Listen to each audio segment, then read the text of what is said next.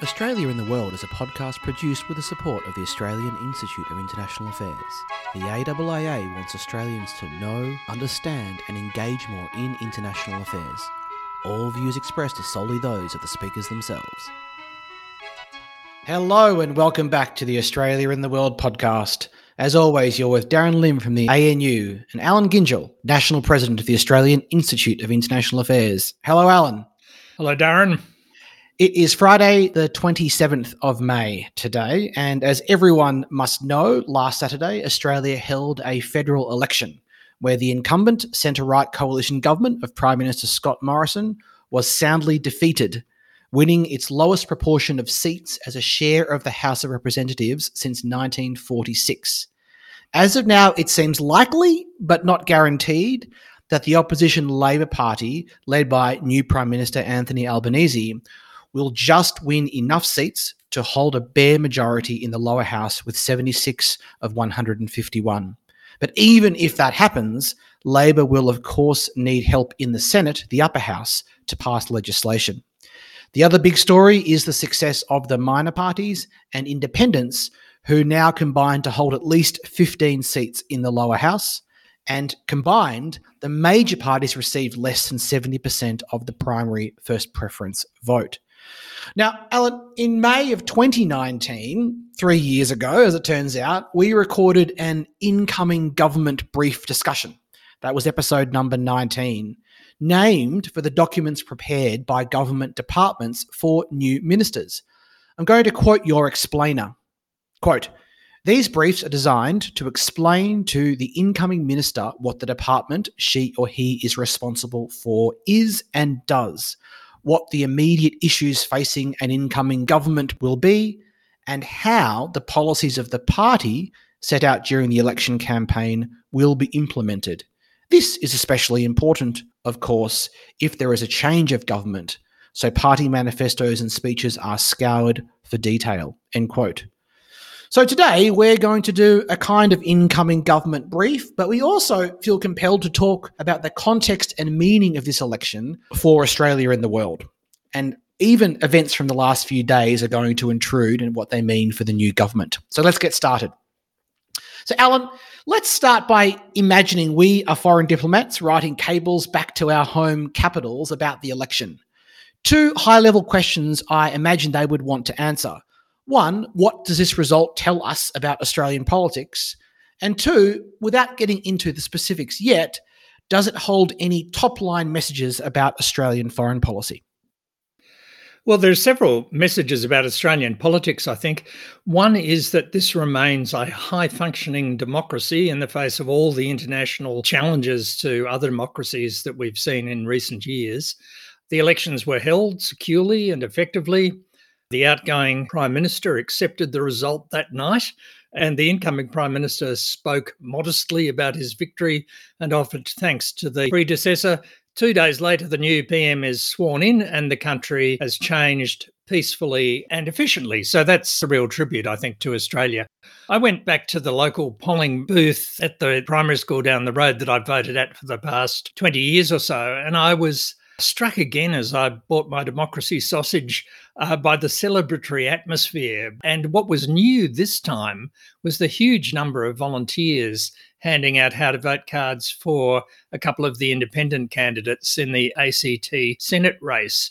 I spoke to one of them while I was standing in line, and he, this was a middle aged man who said, this was the first time in his life that he'd ever been involved in politics. And that sort of thing was obviously an experience shared across the country. As you began by saying, it was a historic election in several ways. Between them, the governing coalition and the Labor opposition only garnered a bit more than two thirds of first preference votes. So, one in three Australian voters was willing to vote for another party or an independent candidate, and that the rise of the independents was new. And those who did best, and uh, as you said, reduced the Liberal Party's seats to the lowest ever number, were overwhelmingly women. And they were campaigning on three issues really the integrity of government, the standing of women after parliamentary and party scandals that affected the Liberals most directly, and above all on the need for more ambitious goals on climate change. It's hard to overemphasize the symbolic importance of these victories. I mean, to anyone who knows Australian politics, the, the seats that fell were those of the Liberal Party's founder, Sir Robert Menzies, former Prime Minister Malcolm Turnbull's seat, the former Treasurer Peter Costello's, the former Foreign Minister Julie Bishop's. All these were wealthy inner suburban electorates. As we saw in, or as we were given warning of really in pre election polling, women were instrumental in the shift. Disproportionately to men, they did not like Scott Morrison. And in the so called teal seats, that is, seats which were conservative in nature but green on issues like climate change. The, the winners were largely women who the Liberal Party might once have taken for granted as their own. Allegra Spender, who won Wentworth, is the granddaughter of Sir Percy Spender, who was External Affairs Minister under Menzies, was instrumental in delivering the ANZUS Treaty, and the daughter of another Liberal minister. So if you add up the gains of the independents, the Greens, and the ALP itself, at least in two party preferred terms, the best news out of the election foreign policy for me was that Australia might finally be able to resolve the largest failure of public policy this century, which has been our inability to develop a sustainable climate and energy policy. And that, that's going to have real impact. Great. Well, thanks for that granular detail, Alan. Let me zoom out a bit and try to situate Australian politics through more of a comparative lens. The one statistic that sticks in my mind is that after the 2018 midterms in the United States, the 10 wealthiest congressional districts were represented by Democrats. And I see that as one of the starkest examples anywhere of a realignment of um, at least Western politics away from traditional left right class political issues. And I think if you squint a bit, you can sort of see that here with the rise of these teal independents or the victory of the Labor candidate in the seat that I grew up in, Higgins, which was one of the ones you mentioned, Alan, which is in inner southeast Melbourne, which had been previously held by two Liberal prime ministers, Harold Holt and John Gorton, and as you said, Alan, later on Treasurer Peter Costello. This is not, of course, to say that everyone in these electorates is wealthy, but relatively speaking, these electorates are definitely um, to closer to one end of the income spectrum. Meanwhile, the rural focused National Party held on to all of its seats, and indeed in Queensland, where the Liberal and National parties run together, all of their seats were retained except for an inner city loss to the Greens. So, my point number one is to wonder whether some kind of geographic divide between rural and exurban versus city and suburban might be emerging or crystallizing in Australia. But of course, not nearly as starkly in the United States. For example, the exception to this claim would be that Labor strengthened its hold over Victorian seats like McEwen, which is just north of Melbourne, and Corangamite, which is in and around Geelong.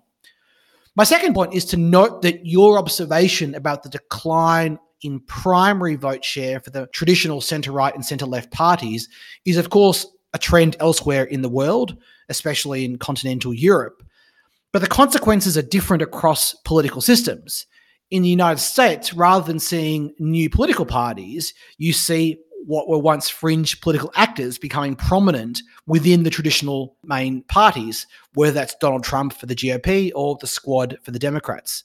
But elsewhere, which includes Europe and Australia, it's the success of smaller parties such as the Greens or smaller far left and far right parties. And here in Australia, that of course is One Nation and United Australia, who are on the right, who got around 9% of the national vote. And then you have the independents, who are, of course, more ideologically centrist, but fringe in the sense that they don't have party structures behind them. The good news, I think, is that the nature of our electoral system portends, I think, relative stability, even with a very large crossbench of independents and minor parties. I think for top line Australian foreign policy, though, I don't see it really means anything truly groundbreaking other than where you finished, Alan, which is the unique issue of climate change. As I've said many times before, My assessment is that Australian foreign policy faces pretty strong structural constraints given our middling size and the strategic landscape, and thus operates within a fairly narrow and bipartisan band on the biggest issues. And so I don't see our political system, when you think about the stability domestically, really yielding up any populist iconoclasts anytime soon who would try and break out of that mold. Now, Alan, my next question is then how those cables would be received in foreign capitals. How do you think this result will be understood and received around the world? A senior Japanese diplomat once told me that an election result is like a Christmas present. The foreign government is required to open it, to smile happily, and declare it was just the thing it had always wanted. So, uh, so no doubt some individuals who'd been close to Scott Morrison, Boris Johnson maybe, will be disappointed. But on the whole, I think the reaction will range from at one end of the spectrum, the outgoing French foreign minister who could not conceal his pleasure at the result and uh, the defeat of the Morrison government and what he called its brutality, cynicism, and notorious incompetence, uh, which was a memorable uh, description. And that'll range to the sort of neutral openness on the part of others who will be waiting to see what it will deliver.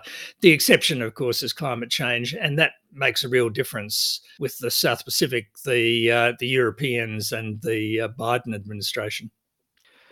A few days ago, I was listening to the Pod Save the World podcast, which is hosted by former Obama staffers Ben Rhodes uh, and Tommy Vietor. And they were gleeful that Morrison had gone. And indeed, the previous week before the election, they were you know, trying to energize their Australian friends to, to help bring that result over the line. And they described it as a victory for climate, first and foremost. But then Rhodes proceeded to observe that in Canada, Australia, New Zealand, they were seeing a succession of centre left victories, and they hoped that might reach the UK as well.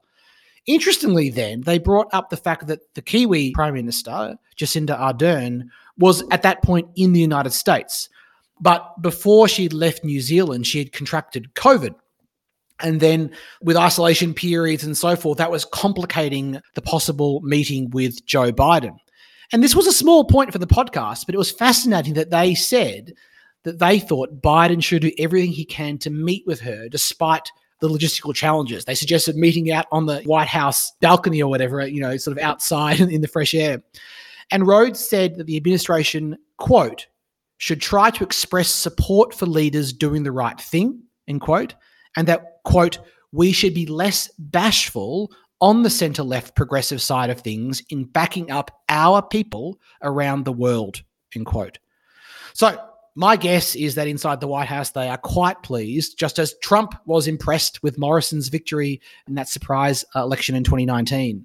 And so I do see a trend here towards partisan politics crossing international boundaries. It's been mostly on the right to date, but perhaps the left will begin to follow suit. All right, let's move to our second item. And Alan, you know, when I introduced our first incoming government brief back in May of 2019, when we were less than a year old as a podcast, I said that we aspired to attain the status of a venerable Canberra institution.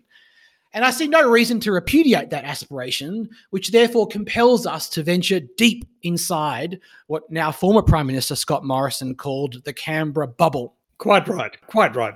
or inside the beltway for those who are familiar with that term. So here we go. How do you think the balance of influence in policymaking across government departments might change under the new government? And what might be the implications for foreign policy? Well, this is interesting. You have to begin from the position that foreign policy has returned as a central element of statecraft. And you begin there because that's exactly what Foreign Minister Penny Wong has said. And uh, she's spoken of her commitment to diplomacy and the building up of DFAT's skills. I think she's going to be the most politically influential Australian foreign minister since Alexander Downer, who, of course, was a former leader of his own party. She has political authority in her own right as leader of the government in the Senate. She's often cited as the most admired woman in politics, so the public knows her. And you could see the closeness of her relationship with the new PM during the election campaign. And as any public servant who has confronted her uh, during Senate estimates knows she also has an inbuilt gravitas, which will help impose authority locally and will be persuasive to her international uh, interlocutors. We don't yet know who Labor's defence minister will be, probably Richard Marles, according to press rumours, or who will be Home Affairs Minister given the uh, election defeat of the Shadow Minister, Kristina Keneally. But you know, w- one way or another, you'd have to assume that the incoming National Security Committee of Cabinet will be both pretty talented and pretty united. And uh, that's, I think, interesting because when we weigh the Morrison government's history from a greater distance, my guess is that we're going to think of one of its foreign policy failings as coming from internal fracturing. There clearly wasn't a close relationship between Morrison and Defence Minister Dutton, or between either of those two and the Foreign Minister Marise Payne, who often seemed out of play. And as a result, the messaging was confused and sometimes contradictory. It just didn't feel like a system working seamlessly in the whole of government way it's meant to. So, in short, I hope and expect foreign policy to take up a greater role in uh, Australian statecraft. I just want to hold for a moment on this possibility or probability that Labor's deputy leader, who is deputy prime minister, Richard Marles, will become the defence minister. He, of course, would follow on from Peter Dutton, um, who, if I recall correctly, wanted the job, had wanted it for a long time, and shifted across from the powerful Home Affairs portfolio to get it, and who was, at the time, still a very powerful politician, even though he had lost the leadership battle to Scott Morrison. And now it looks like post election, he's going to become the opposition leader. The reason why this is notable to me is that it wasn't that long ago, the mid 2010s, that in my memory at least, that the defense portfolio was seen as a difficult ministry, one that wasn't inherently desirable and not one that you would give to political performers. I went and checked, and since John Howard's election victory in 1996 until Morrison's defeat, Australia had six foreign ministers, seven prime ministers, but 14 defense ministers. Now, I get yeah. it. I, I, can see why defense is particularly attractive right now because of the broadening of the ambit of national security. And of course, we add AUKUS into that mix lately. But still, you know, with that historical context, the continued prominence of defense, the prestige of defense, maybe even, is still notable to me. I mean, Alan, looking back in history, can you see or do you recall defense having this kind of prestige in the past? I think it had. I mean, obviously, during the Vietnam War, it did. Um, other periods like this, even, you know, you think back to the uh, Hawke government and Kim Beazley's role in defence there and in foreign policy as well, because it was really uh, who sort of presided over the redefinition of the ANZUS Treaty, which was uh, really critical in guiding Australia and the alliance relationship through a pretty torrid time when New Zealand opted out of it. So mm. it's, you know, these things go in cycles and you can see now why someone like Richard Marles might not see it as the end of the career in the mm. way that several people suggested at the turn of the century. Mm. Okay, well, let's turn now to how Australian foreign policy might change under this new government. Of course, as I said earlier, there has been strong bipartisanship on the biggest questions, and a fact that fact irks some observers. So let me ask you, Alan, for a part prediction and part advice. Do you expect to see big changes under Labor? And what should the new government do or not do to achieve those changes and otherwise effectively pursue Australia's national interest on the world stage? As we said in the last podcast, it's certainly true that the three pillars of the alliance, the region, and the rules based order continue to apply. But there will be differences. I, I, was interested in the emphasis that Anthony Albanese placed in his victory speech on Labor's commitment to Indigenous issues, especially the need for constitutional change to permit an Indigenous voice to Parliament. Penny Wong had earlier spoken about appointing a First Nations ambassador in DFAT. As you say, there is this strong bipartisanship on big issues, but Labor will want a foreign policy which reflects its own priorities and values too. Reading what Penny Wong said when she arrived in the service, she said, This is a different Australian government and this is a different Australia. So there's going to be less focus, obviously, on old friendships from the Anglosphere, or at least more sort of less public discussion mm. about that, more on Australia's multicultural identity and the place of Indigenous culture. Labor will take more account of multilateral organisations. We won't get any of the negative globalism arguments uh, again. And one of the things that's impressed me about Albanese's approach, even in these early days, is the emphasis that he puts on thinking over the long term. So we're going to be in for a less frenetic pace than we were when Labor was last in government under Kevin Rudd. But I think there's likely to be a more careful layering of foundations, or at least I hope there will be a more careful laying of foundations to achieve long term changes. On what to do? Well, you know, we're likely to see a necessary improvement in relations with France. President Macron said so in his initial call to Albanese. We've been told that there will be a new emphasis on Southeast Asia, which has long been a focus of attention by Penny Wong, and above all on climate change, as we've said several times. And I, I note, for example, that the EU has now said that we can move forward on a free trade example. There'll be other indications like that to come. Mm. I see some parallels between Labor's victory and the victory of the Democrats in the United States in 2020 under Joe Biden there is one big thing that's relatively easy to change and which the world is clamoring for and will immediately accumulate political capital. For Biden, that was re engaging with allies and partners and multilateral institutions. And for Labor, it is, of course, reversing our attitude or Australia's attitude on climate change. However, that good news, I think, hides the significant structural constraints facing both governments. For the US, it's been shown to be domestic politics, exemplified by the White House's lack of capacity to do anything meaningful on economic engagement with Asia. For Australia, the structural constraints are more our, our size, the fact that in most instances we just don't have the capabilities to affect sweeping change or project significant influence. Moreover, we should remember that budget realities are about to bite. The previous government spent big to keep the country, mm. you know, afloat during the pandemic, and that was the correct thing to do. But at some point, these fiscal choices are going to present themselves and add further constraints to foreign policy ambitions or any policy ambition for that matter.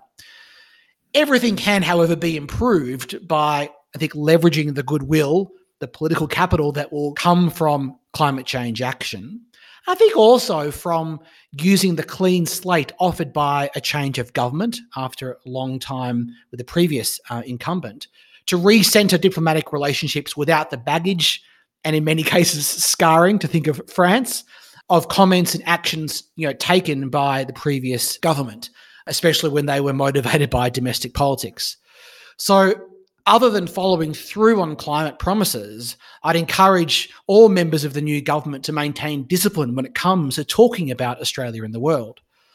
But how can the government spend any newly acquired political capital? Like you, Alan, I think the idea of laying foundations for the long term is the right approach rather than seeking big, flashy announcements or short term deliverables you know, I think careful and empathetic diplomacy that seeks to understand the interests of our region and shape their choices rather than kind of imposing upon them is the right way to go. Now, I think we should bring in at this point some of the events from the past week to fill out our analysis a bit more. Right after they were sworn into their offices, Prime Minister Albanese and Foreign Minister Wong travelled to Tokyo for the Quad leaders meeting. Did things unfold there as you expected, Alan? And does anything really need to change with the way Australia engages with our allies and partners like the three other Quad countries? It played out just as um, the PM and Foreign Minister said it would during the election campaign. They'd foreshadowed Labor's support for the US alliance, you know, no surprises there, for AUKUS and the Quad, and they delivered.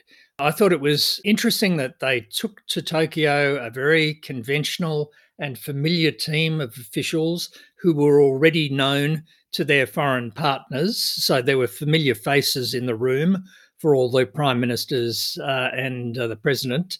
They sent the right messages, including on climate change, and they sent them in the right way. You don't get a second chance to make a first impression. And there's no sign that Albanese and Wong did not make precisely the impression they wanted from Australia's point of view, including by making that Herculean effort to get there, which was acknowledged by uh, President Biden. Let's then turn to China. Um, what's your expectation or and or your advice to our new leaders regarding management of that bilateral relationship? Um, same as the advice I've been giving for ages, Darren, including on this podcast. Uh, as I wrote in an article in Australian Foreign Affairs three years ago, we have to be clear about our goals with China, consistent in the way we pursue them, calm in the face of some of the wilder claims about Beijing's intentions and confident in our values. And this seems to me to be pretty consistent with what we've heard in these initial phases from the um, Albanese government.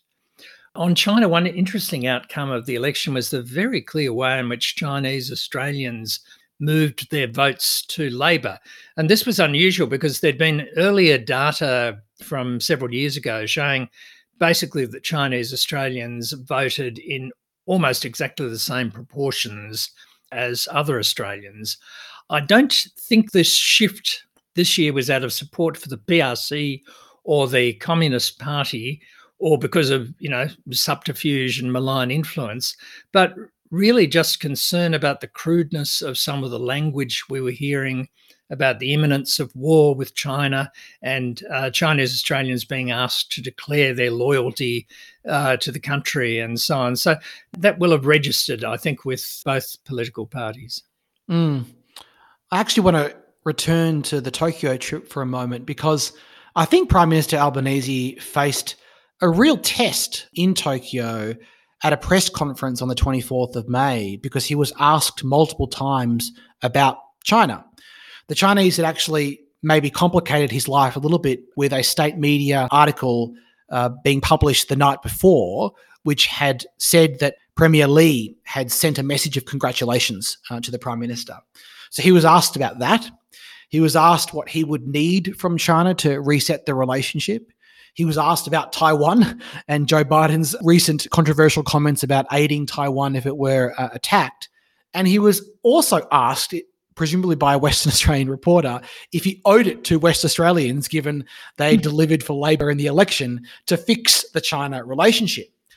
And altogether, this was quite a test, I think. Words matter, they matter to Beijing, and they matter because they can have domestic political implications in Australia. And I don't think I can overemphasize this. Every single thing you say matters when it comes to China and how you say it every time you go out there, you can do unnecessary damage either to the bilateral relationship or to your own political standing at home if you say, you know, if you, you know, the wrong thing. I don't like to use the word wrong, but I think listeners will know what I mean. So you have to strike a very, very fine balance between being respectful towards the Chinese, but clear on where you stand. And we criticize the previous government for being too loose with its language, which in my view came from them being more focused relatively on the domestic angle and less on Australia's broader national interest. And look, I think he passed the test. He said he would respond appropriately to Premier Li when he got home, but he welcomed it. He batted away very neatly the Taiwan issue. He criticized China's trade sanctions on Australia and emphasized that it was China that changed rather than Australia. Now, whether you agree with all that 100%, I think he managed to walk the line very well. But stepping back, to me, the declaratory position of the previous government, um, or at least Foreign Minister Payne, who said this from time to time, that Australia was willing to talk without preconditions to Beijing, remains, I think, the correct one. A new government in Canberra gives Beijing somewhat of an off ramp to the no talking diplomatic freeze without the need for an explicit concession from Canberra. But the structural barriers to returning the relationship to anything like it was before 2018 by which I mean with these barriers, fundamental conflicts of interest, these aren't going away. Not much is going to change from most of the 14 grievances infamously articulated by the Chinese embassy in Canberra. While on the Australian side, the trade barriers remain and multiple Australian citizens are in Chinese prisons. So I don't think that a reset, quote unquote, you know, is feasible, but hopefully a slow, gradual transition that would begin with a higher level conversation, be followed perhaps by a quiet melting away slowly of some, but probably not all of the trade barriers, followed by more conversations and perhaps some cooperation on areas of joint interest down the track, whether that's climate change or perhaps, I think, intriguingly, on the South Pacific. So let's actually, on that point, turn to the wider region. After returning to Australia, as you alluded to, Alan, Foreign Minister Wong pretty much got on a plane and travelled to Fiji straight away for her first solo trip as Foreign Minister. Now, this trip comes, of course, in the wake of the controversial security agreement between Solomon Islands and China and coincides with a lengthy eight day trip to the region by Chinese Foreign Minister Wang Yi, who apparently is going to visit as many as eight countries. Um, and that visit is ongoing as we record. Moreover, just a few days ago on Wednesday, it was reported that China is seeking a region wide agreement with as many as 10 Pacific states that would cover policing, security, and data communication.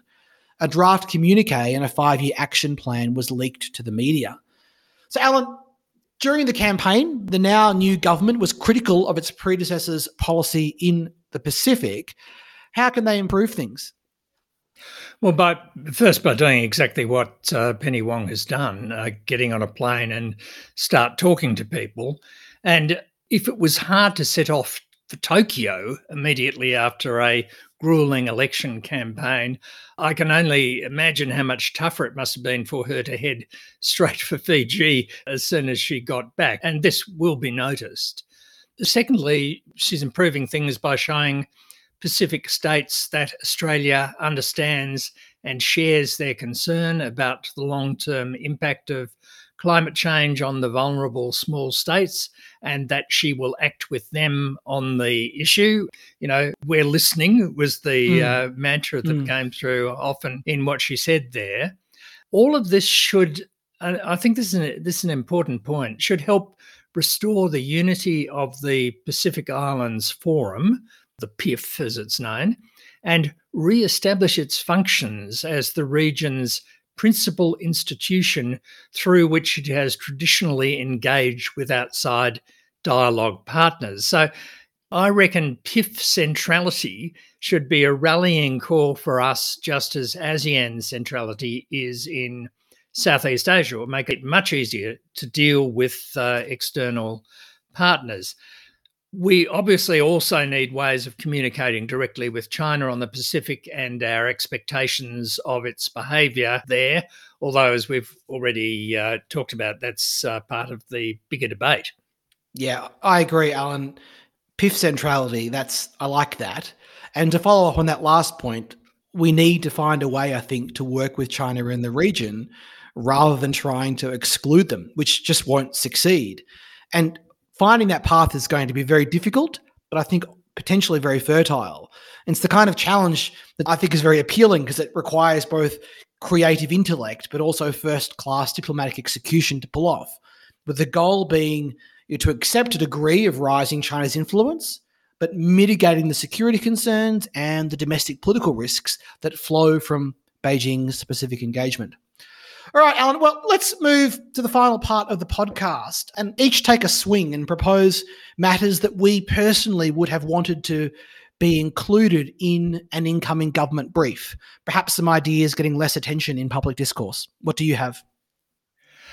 Well, for me, COVID didn't get enough coverage during the election campaign, despite the fact that it's dominated our lives so enormously over the past uh, couple of years.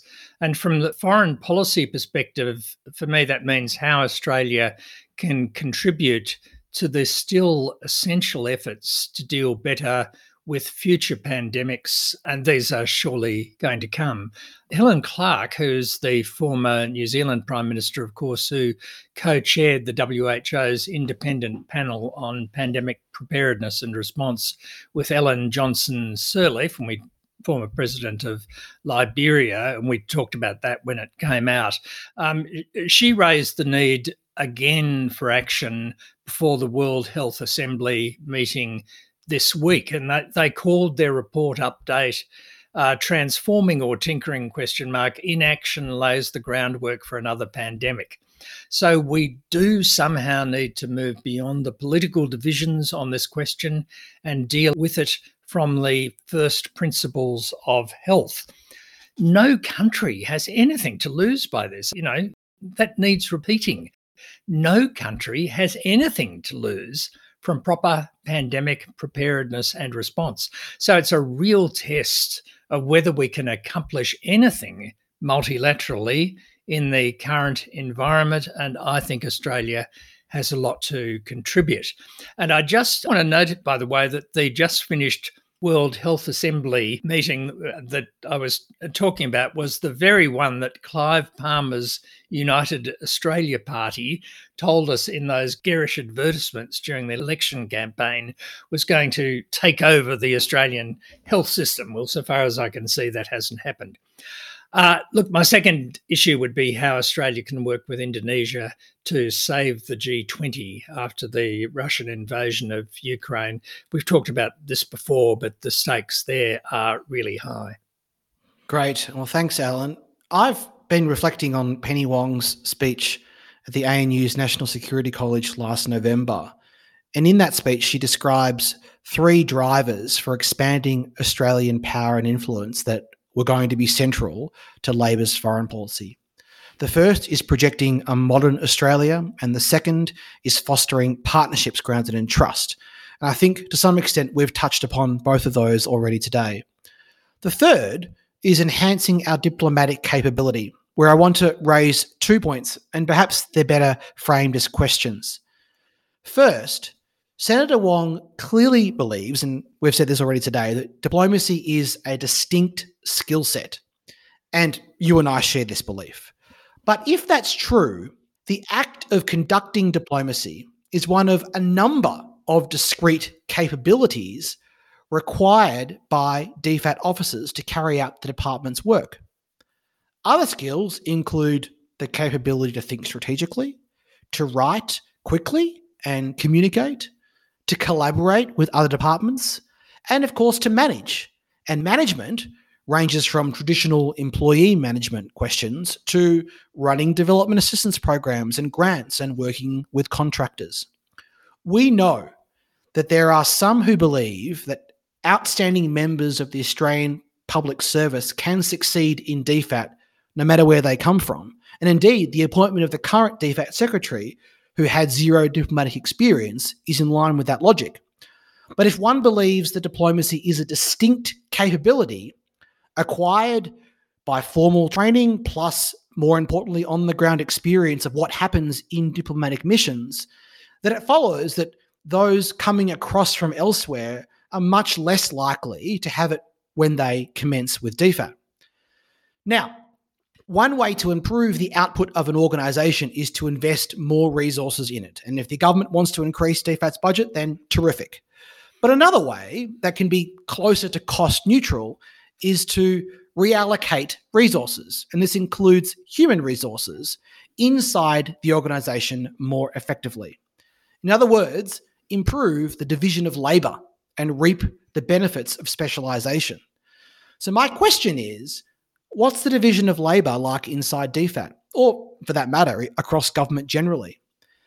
The comparison I have in mind is the US State Department, where there is a foreign service who spend most of their time abroad, and a civil service whose employees remain in the United States but work on the full range of State Department business. I assume DFAT isn't large enough to make a formal distinction like that. But I do hope that someone somewhere is asking whether the current division of labour is optimal. And look, I certainly appreciate there are limits to this. We don't want the same diplomat in one country for 10 years, no matter you know how deep their expertise, but I do wonder if there might be ways to allocate capabilities better by recognizing the differences in what the department does and thereby improve the effectiveness of the entire organization. Alan, you know, you've got more experience in this than me. Do you have any comment on that idea?